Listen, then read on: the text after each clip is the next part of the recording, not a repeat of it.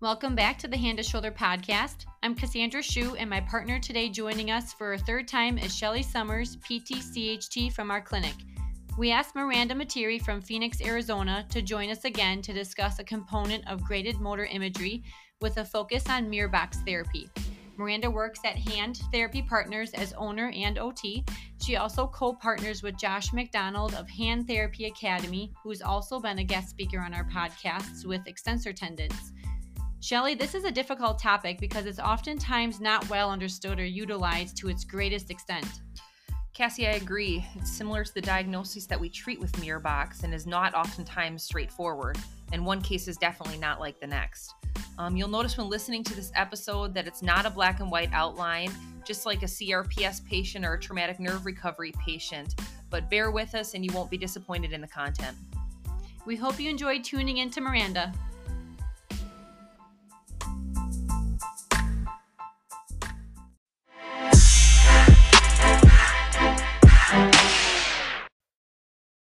Okay, welcome back to the show. Uh, good morning, Shelly. Good morning. Uh, Shelly is uh, joining us again today in place of Steve, uh, back by popular demand for mm-hmm. number three today. okay, so today we have um, Miranda Materi from Phoenix, Arizona, with Hand Therapy Partners, and she's going to be talking to us about a component of graded motor imagery, uh, which is mirror th- mirror box therapy or mirror visual feedback. So we're going to welcome her back here, and you know we really like to pick. You're going to see a, a very common theme in our episodes here that we like to pick speakers and topics that we're not well rehearsed in, and I feel like this is an area that I really forget about a lot, and when I do remember, it's hard to get that buy-in buy-in from the patient. So we're just going to dabble into what mirror box therapy is and uh, what we can do with it with our patients. Um, so uh, welcome back to the show, Miranda. Yeah, thank you um, for having me. I always think it's a good opportunity um, to teach, which I enjoy doing, but also I always learn something when I have to do these. Or when yeah, I get to them, I should say. Right. And there's a lot of prep that goes into these episodes, and it's amazing what you forget when you don't use something for a while. Like, oh, I, I, wish that I would remember the mirror box therapy sometimes, right? Right. And, you know, we try to stay up on the evidence and things like that. And there's so many things we see. But when you're like, what's the most recent evidence? So then I'm going back in and looking and it's always very educational for everyone. Right, for sure. Okay, why don't we get started with uh, what is the mirror box therapy, or and what is the difference between the names of mirror box therapy and mirror visual feedback? Yeah, I think so. Mirror. So when you said the visual, um, like the visual motor integration, that was the work that was done by Moseley, and he talks about how you break um, visual motor integration down into three separate categories, and it's where you start by first doing um, the right left discrimination, and then you move on to visualization, and then you move into um, the mirror therapy. But most of the research or kind of the overarching thing is the mirror box, right? Or using some type of mirror. And so when we say, I think a lot of the newer research is saying more um, mir- mirror neuron based rehab versus mirror box therapy because not everyone has a box, right? It's sometimes sure. just a, a, mirror that's standing up. And then um, that the mirror box therapy was originally done by Ramachandran, um, and I think he's at UCLA now, but he was out of India. And so a lot of that work has evolved into more, um, I guess, a more broad term where it's mirror neuron based therapy. So kind of changing that. But I think for therapy purposes, um, most of the time we do have kind of a box type setup, or I don't know if you've guys seen where it's like the triangle type shape. And basically what mirror box therapy is is you develop the square or the triangle and then you put the affected hand inside where the person can't see it and then they put the non-involved hand in front of the mirror. And then they're looking in the mirror and seeing that mirror image to reflect a healthy hand when um, the other one might not appear as healthy. So it's been used with a lot of different diagnoses. I think um, you kind of made a list which was CRPS, amputations, stroke, um, even like patients with spasticity, those types of things that can be used with.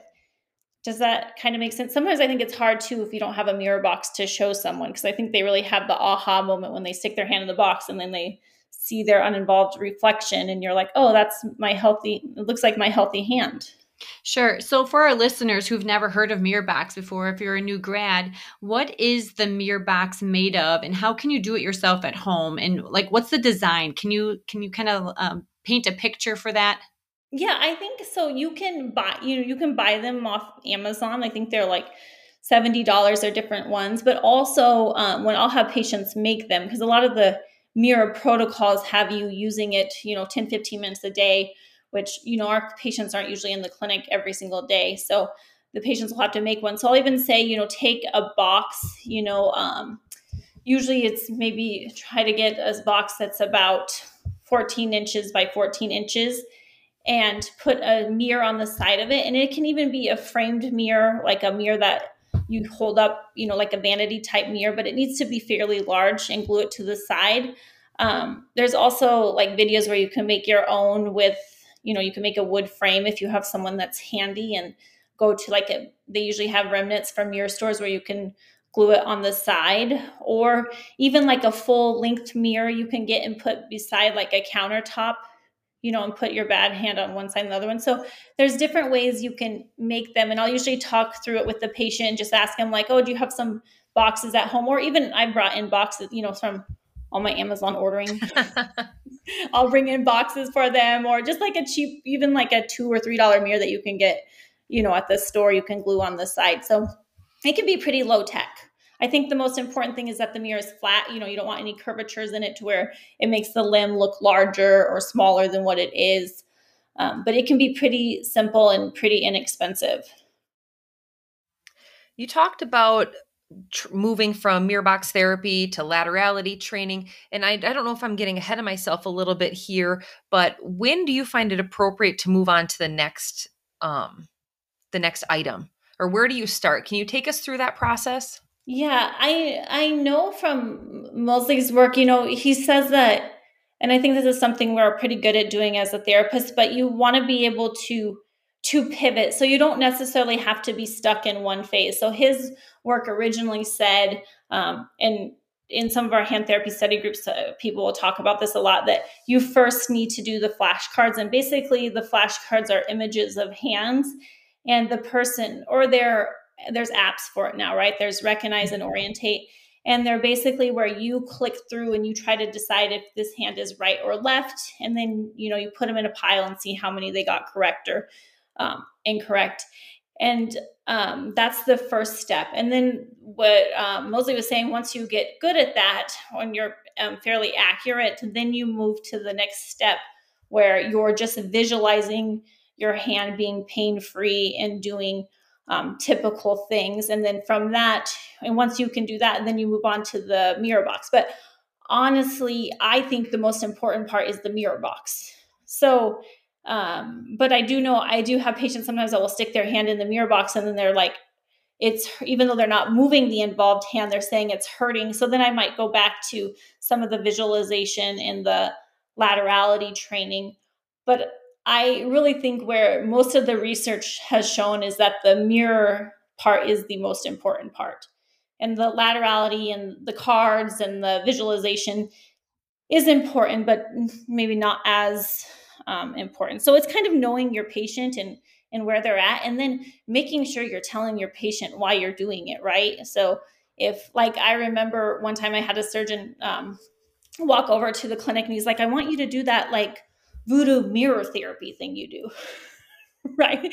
And then I know I'm already kind of set up for failure because how am I going to get this patient to buy in when the doctor is telling me this is a voodoo therapy? Right, right, in front of the patient, right? In front of the patient. So then I like have to sit down and like go over the research and kind of why we're doing it and we talk about the mirror neurons and the somatosensory cortex and all those things to get the buy-in.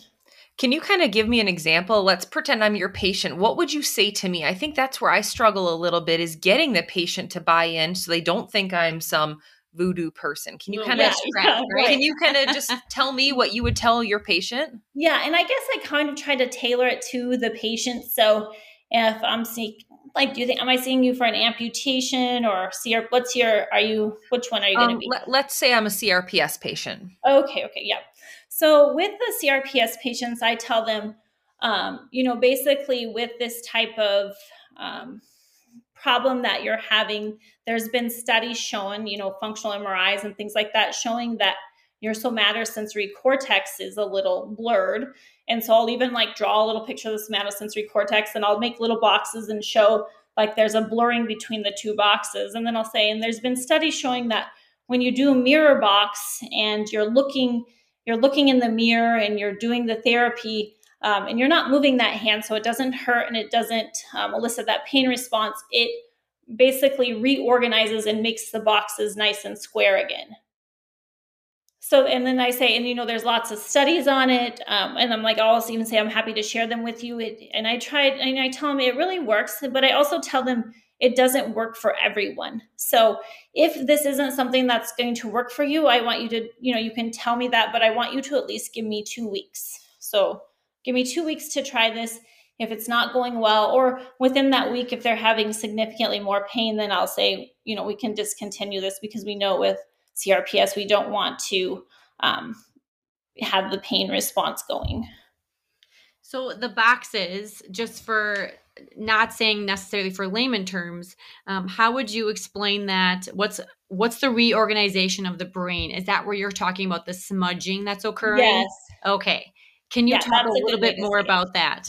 Yeah. So um, with a lot of even when you wear like i was reading a study where the person wore a brace for like two days and they actually showed just from wearing a brace that there was changes in the somatosensory cortex. So what we put on our hands and what we do with our hands affects the brain very much and vice versa right? The so there's i think as like hand therapists we get into like especially being like orthopedic trained um, like i'm always like looking more through like a orthopedic context. I'm not thinking about the brain as much right? But i think as more and more research comes out and as you know therapists are getting more educated we are looking more at how the brain interacts with the hand and those types of things so um, basically what this this one study with the cats was saying that with that there's smudging of the motor cortex so meaning when you look at the um, the homunculus, you know, that image of the hand and the, the hand's really close to the face. Um, with that, there's no longer like a clear delineation, like this is my index finger, this is my long finger. It kind of smudges those two fingers together, right? So there's not a clear delineation for the patient to know this is how I move my index, this is how I move my long. So sometimes they'll even have like spasticity where they can't move um, one digit down. And then you can do the mirror box for a week or so, and um, you'll notice that they have a much improved awareness of that finger.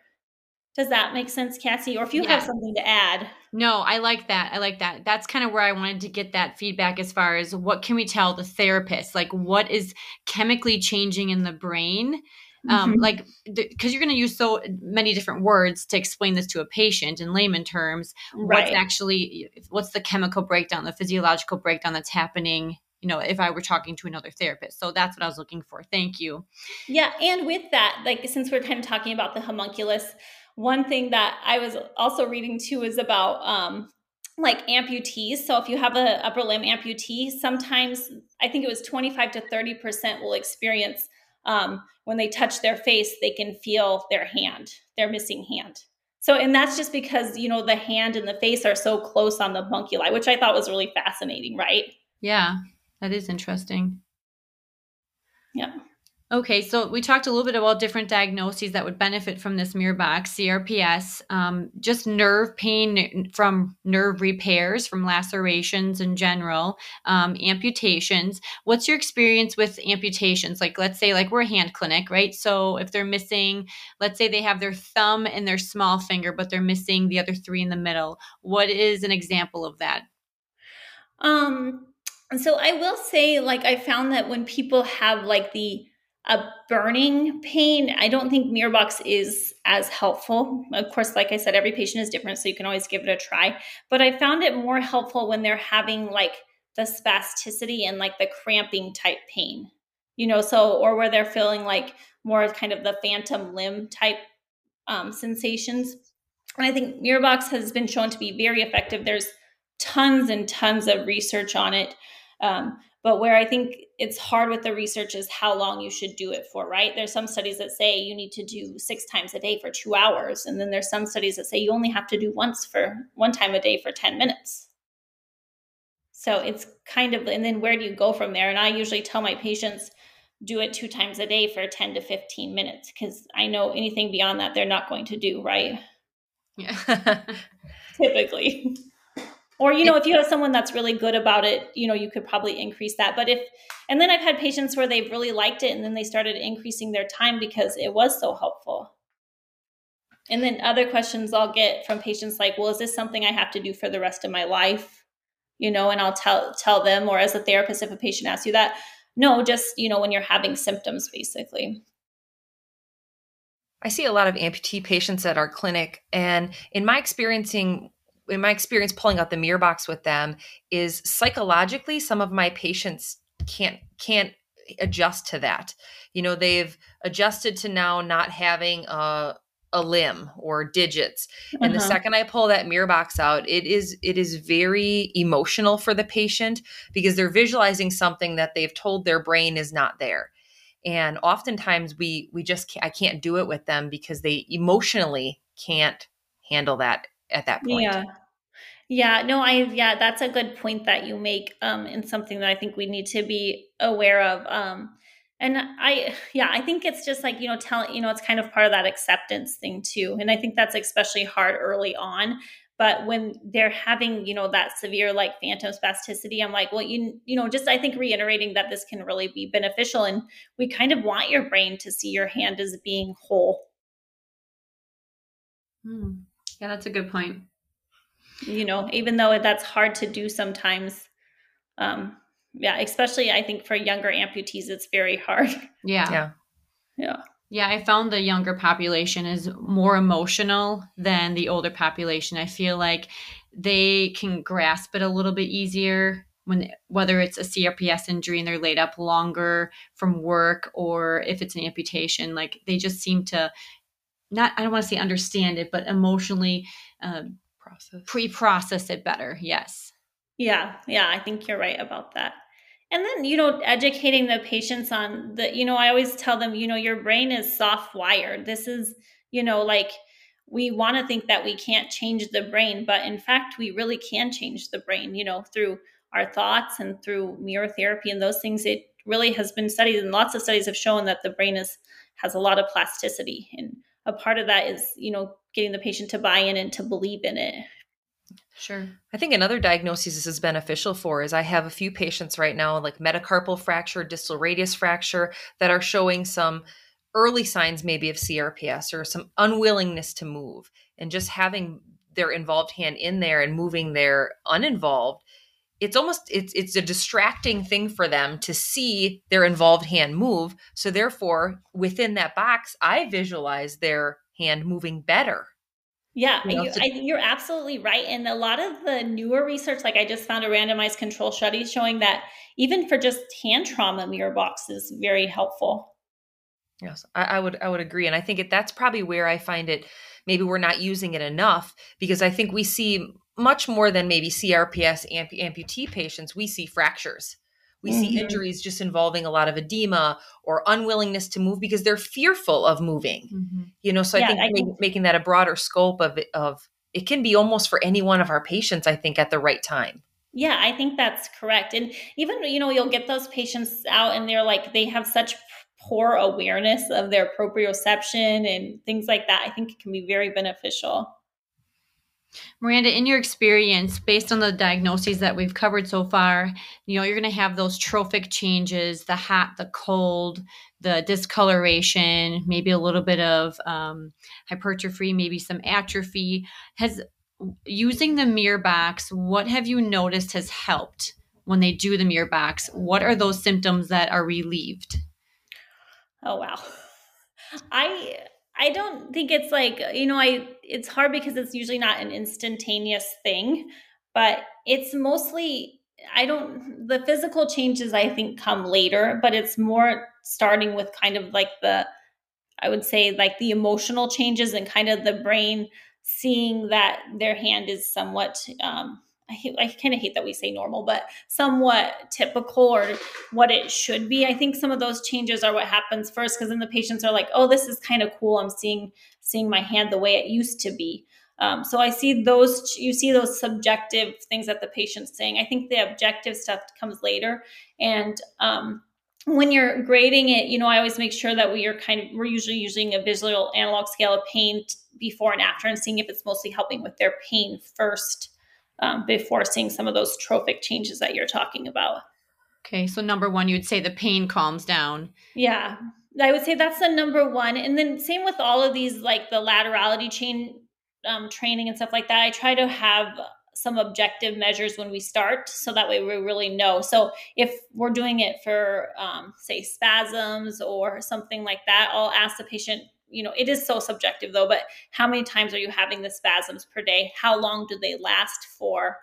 Um, and then that way we can kind of quantify it, you know, in a couple weeks to see if those symptoms have improved or changed. Otherwise, I think sometimes patients don't realize, you know, the difference between having four or five spasms today to one or two, right? Like sometimes I think it's sometimes hard when you're living with it day in and day out to really notice the changes. Um, unless we kind of have some of those written down and you can remind the patient, well, last week you told me your pain was, you know, a seven out of 10, and this week you're telling me it's a 5 mm-hmm. Sure. Mm-hmm. Do you take it beyond pain? And this is something I guess I'm just thinking about as I sit here and we have this discussion. But do you do do it for sensation? Like, do you do like maybe a Semmes Weinstein or a two point, and then have them within the box doing sensory changes to, or you know, various sensation to the uninvolved? Yeah, change the involved. I think that's interesting. And no, I haven't done that. But yeah. have you guys? I think that would be interesting to do, though. Yeah. I have a few patients right now that in my head I'm thinking about as we have these discussions. And I'm just curious if that would impact because it, it, goes with the same plasticity. Mm-hmm. The same things that we were talking about, and mm-hmm. and right, yeah, definitely. Like, there's definitely a disorganization of motor patterns and a disorganization of sensory patterns. So, yeah, I think that would be helpful as well. I do think um, kind of this is kind of subjectively, but the patients that have more motor problems are they are MirrorBox is more beneficial than some of the sensory stuff. But that's I don't know if there's any research showing that or not. That's kind of what I think um, mm-hmm. clinically speaking, what I've seen and I guess I can contribute a little bit to. I did have a patient uh, that I did stereognosis with with the mirror uh-huh. box, so they could not necessarily distinguish what the object was, but maybe they could feel it, maybe not the dimensions, maybe not necessarily explain what it was. But when you put the same object in the other hand, oh yeah, well that's a marble. Well, it feels like a cotton ball in the other hand, you know. So uh, you could kind of play the game that way as far as uh, object identification. Yeah, I think that's a great idea but that would be the end stages of healing of course. Yeah yeah. No i think that's sure. great though. I think that's another you know these are all like tools in our toolbox. I think that's a great one. Sure. Um, back to the cards. So you had talked about there's apps to look at the cards for the three steps of the graded motor imagery. Um, so way back when, when mirror box therapy really became a thing at our clinic, probably gosh, at least five six years ago now, one of our therapy aides took some time out of her day to make handmade cards by cutting out pictures from old magazines and newspapers, yeah. and we rent these cards out as part of the program. Um, what is your recommendations for either homemade cards or if do you know the names of the apps that uh, therapists can provide to patients? Yeah, so one is orientate and the other one is recognize. Um, and I think recognize is spelled with an S. I'll have to double check. But so those are the two apps, and we have like a therapy iPad um, that we use so patients can kind of see the apps and play around with them first before buying, or sometimes we'll use our phones too. Um, and they're both free I think the recognized one you have to put money on if you want to go to some of the higher levels. But the nice thing about those is it gives you a score afterwards. You know, like with the, I don't know when, because I have some flashcards too, kind of similar to what you were talking about with the pictures. And then we were, you know, putting them in piles and counting to try to make it kind of objective. But um, also, like I would tell patients to look through magazines and when they see hands to try to um, say if it's right or left. So yeah, it can be low tech or high tech the patients that I've had really love the app because it gives them a graph and it gives them a number, and you know they're very motivated to beat that and get. Yeah, that. yeah, I agree. Yeah, and most people have a smartphone now, so yeah. yeah. And it probably counts how many times they've been into the app, how Mhm. long they're using it. So it's a good tracker too to see if they're being compliant, right? Oh yeah, that's true, isn't it? we always have to have proof nowadays, right? that is very true, isn't it? Is there any other research that you'd like to share that you've come across? Oh gosh. So I did read, um, I think I talked about this, but I'll just kind of recap a little bit on it. There was a meta analysis done, um, which you know is like the granddaddy, the research, like the meta analysis, the randomized control trial. There was one done um, in 2022 saying um, that it may be helpful for hand trauma. So I think that's um, kind of, you know, where we see a lot of trauma, it can be very helpful. But also know that um, there's some research too, like with the um, visual motor integration, where you're doing the three steps. There isn't as good of like. There's been some other studies done since those have come out saying that's maybe not as good, right? So I think with all with everything that we do, I think there's you can always find some evidence supporting it and some not. Um, and it's really, I think, as therapists, we're good at this, but knowing what's working for your patient and seeing if those objective changes are improving or not. So yes, there you can find research supporting it for CRPS, um, trauma, uh, amputees, stroke. There's a ton of research for hemiplegia with mirror box therapy. So if you see any CVAs or stroke patients, there is a ton of good research um, in that area, and I think that's because there's you know a lot of volume with those patients. So yeah, I think there's a lot of good research out there that you can find if you need it to support what you're doing. Um, but also know that it's not for every patient and it's not for everyone.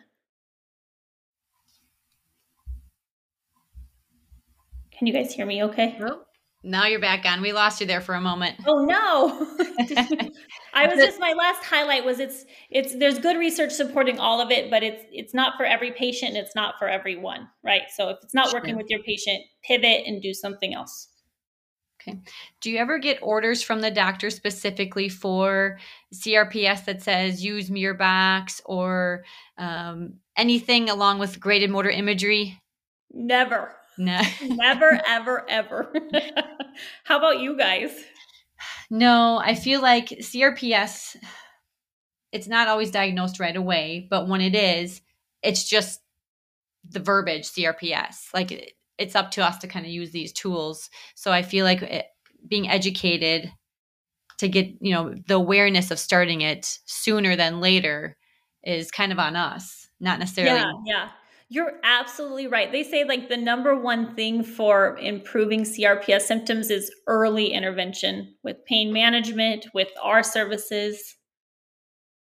So, yeah, but I don't think I've ever got, especially from an orthopedic surgeon, for mirror, you know, never for mirror box therapy. And I'm, I'm not sure how many of our eight surgeons here listen to our podcast, but this might be one that we just drop into their email. Say, uh, have you heard of MirrorBox? You know, what is your take on it? Have you read any research on it? And just get a little bit, bit of feedback from them. Yeah. And I think um, for like CRPS patients and even early on for amputees, they thought like for so for CRPS, they, you know, sometimes think it's like a psychological thing you know, where you're like, oh, the patient, you know, is a little like maybe off or a little different. And then even with the amputees early on, when they were having those phantom limbs, they kind of thought the people were a little crazy, right? They kind of thought it was like a psychological thing, which we know, you know, it, it can be tied to some psychology stuff, but really, you know, by um, like with the biochemistry and those types of things there is change you know there's definitely changes in the brain that occur with crps there's changes in the number of glial cells with um, crps so there's definitely some things going on that show that it is not just a psychological problem it's a physiological problem. And sure. i think even telling your patients i know you're not crazy like is validating to them I, and I think that's the biggest thing is that oftentimes people hear the CRPS, RSD, whatever you know diagnosis, mm-hmm. and they immediately think they think I'm crazy, you know, or, or, or you know, yeah. a, a, somebody hears it and they go, "Oh goodness, what what are we getting ourselves into?" And and and I think that it is one of those things that, er, like you said, early intervention. I think that's something personally myself that I need to do better at. Mm-hmm. You know, mm-hmm. I just actually had a patient yesterday that I left the session saying early signs of CRPS. Like that was my assessment of the patient and and you know early intervention now getting this patient to buy in. I just find that you know once I recognize it's something, how am I going to talk my patient into doing laterality cards? You know, and saying yeah. how important this is. And I, I think that's something that I need to strengthen as a therapist is my how I get my patient to buy into it. Because I don't think I'm I don't think I'm explaining it good enough to them oftentimes for them to be truly compliant with it. Yeah, I agree. It is hard. And I think I've left sessions like that too, thinking, gosh, I was not a good therapist. You know, I need to go, especially when you're writing your notes at the end of the day, you always yeah. have those reflective moments. Mm-hmm. And then, you know, then I'll like call the person or I'll tell the scheduler, hey, can you just give me an hour with that person next time so I can really you know sh- show them and educate them and also i think showing that we care as providers is a really big part of what we do. Sure. Mm-hmm. so shelly here works with our prosthetics and amputations in our clinic with, uh, of our staff and so shelly this question's for you. Do you have your amputation patients wear their prosthetics when they're inside the box just to get a feel for items of like uh, no? No, I, I haven't done that at all. And and like I said, in in my time doing the the amputee patients here, my experience in pulling out the mirror box often doesn't end positively. Okay. And you know, maybe it's something that I'm bringing it out too early. You know, or maybe they haven't fully accepted that. Um, it oftentimes ends in the patient. You know, go, they're in that getting a some more denial phase coming, and they get angry of I finally accepted my hand's not there, and now you're showing it to me, and you're confusing me, and and it has ended well, not well. So therefore, I don't find I'm pulling it out as often now, mm-hmm. unless you know I have the patient kind of like Miranda had said that feels like their hand is being crushed or pulled or you know something like that. Um, that then I would bring it out again, but oftentimes at that point, the patient already has a negative image of that mirror box, and they don't want to do it at that point. I guess I was thinking like, okay, so you're missing your index and your middle, and now you have a naked prosthetic mm-hmm. on, replacing those two. You have a tennis ball in your good hand, but you don't know how to spin the ball in your your affected hand. So maybe that ball is in your affected inside the mirror box. You know, I was just kind of thinking like coordination wise, I guess. Yeah, I think I haven't done that because you know on the on the prosthesis there's no sensation you know so sure, they truly sure. do have to adapt their ability to do it and compensate elsewhere because of that that loss that sensibility mm-hmm. and you need your visual component for that yeah definitely okay. that's good yeah and that's something else we didn't talk about is when you're doing mirror box to have them remove their jewelry and stuff from the ah. that's one and pull their sleeve up so it really can look like they're you know the other hand mm-hmm. kind of tricking the brain yeah i think about that too mm-hmm. what about um Shelly, with your prosthetic patients, are you seeing a lot of um, phantom stuff or do you see mostly like the burning pain? I'd say both. Yeah. Probably 50 50. You know, I have patients that will come in and say, My phantom limb pain was really great today.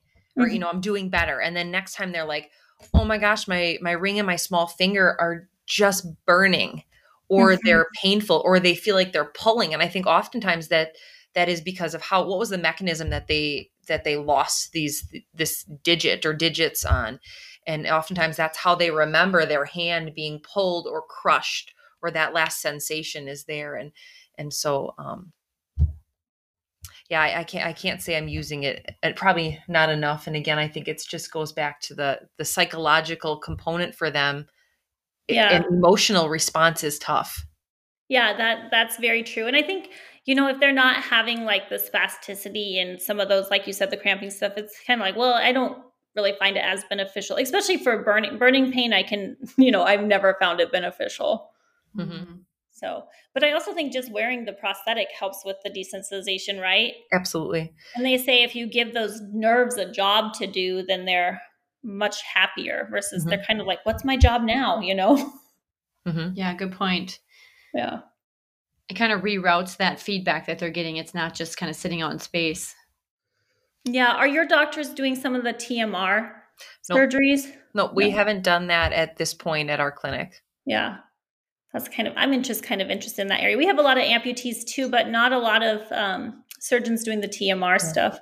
I think it's one of those up and coming things, and there's only select surgeons that are doing it. Mm-hmm. And and I think that some of our, I'm not trying to pick on our surgeons, some of our older surgeons aren't really interested at this point of learning something something new. So we've referred out for people doing that need TMR.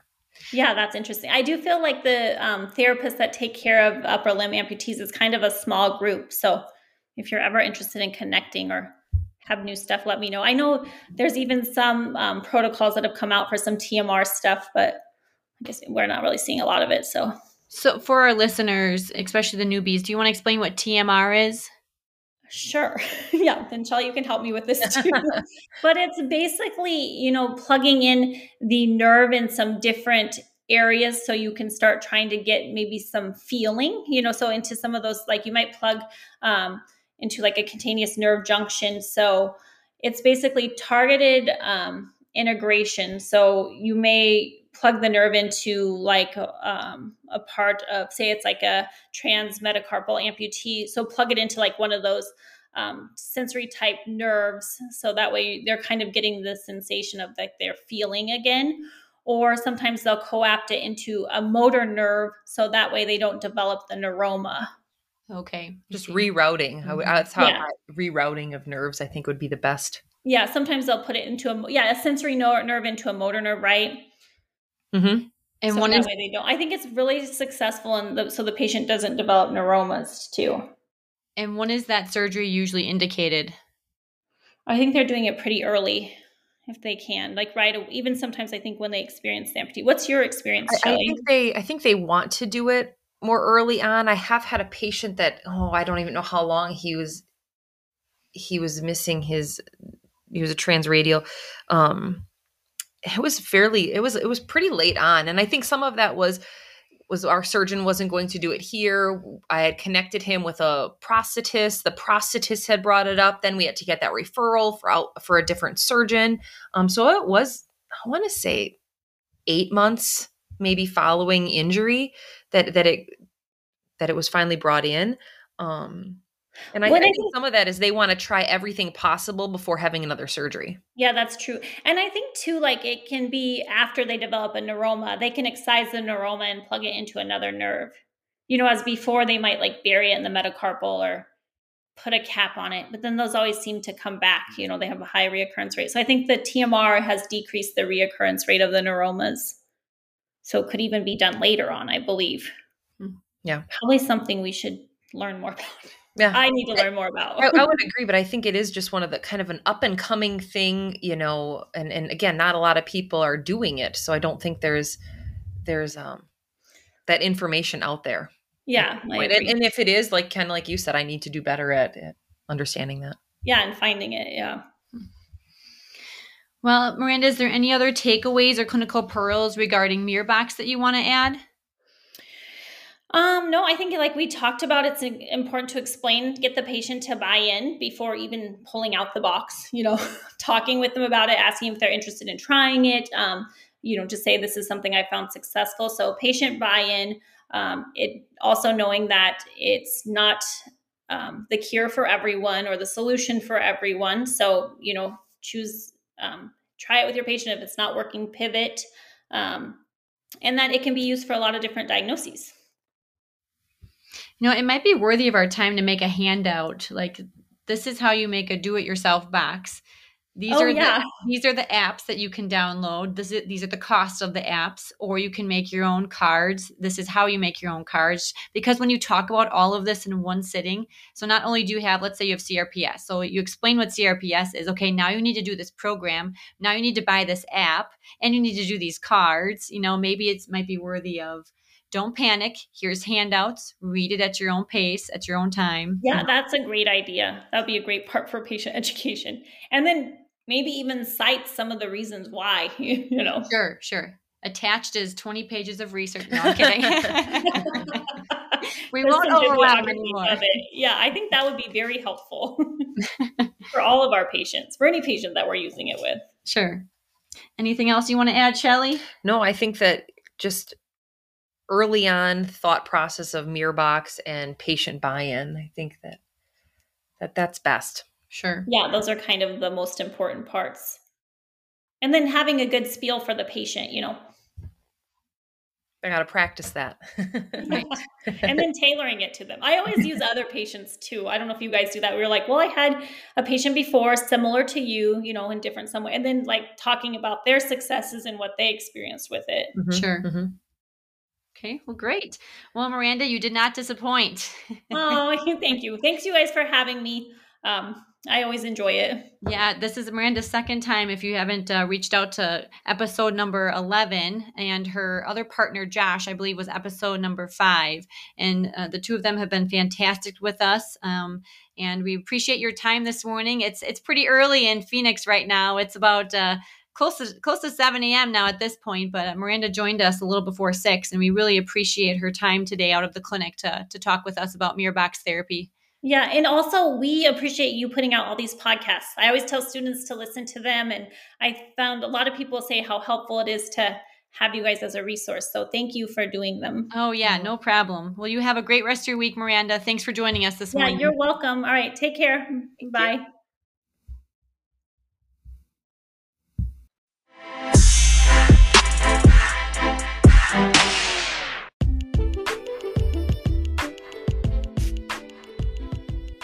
That was a tough one. I can say for myself, I need to be better at remembering to utilize Mirrorbox and get better at early intervention and educating per- patients with that buy in. I agree, Cassie. This is something that all therapists need to be using more. I think now with better access to apps on smartphones, hopefully that will increase our patients' compliance. Now, Miranda emailed over two research PDFs to reference regarding Mirrorbox. They'll be located in our show notes for you to access at your convenience. We hope you enjoyed listening to her again, and thank you, Miranda, for joining us. Next up, Shelly will be partnering with me again for Virginia O'Brien to discuss dynamic stability and the rehabilitation of the thumb.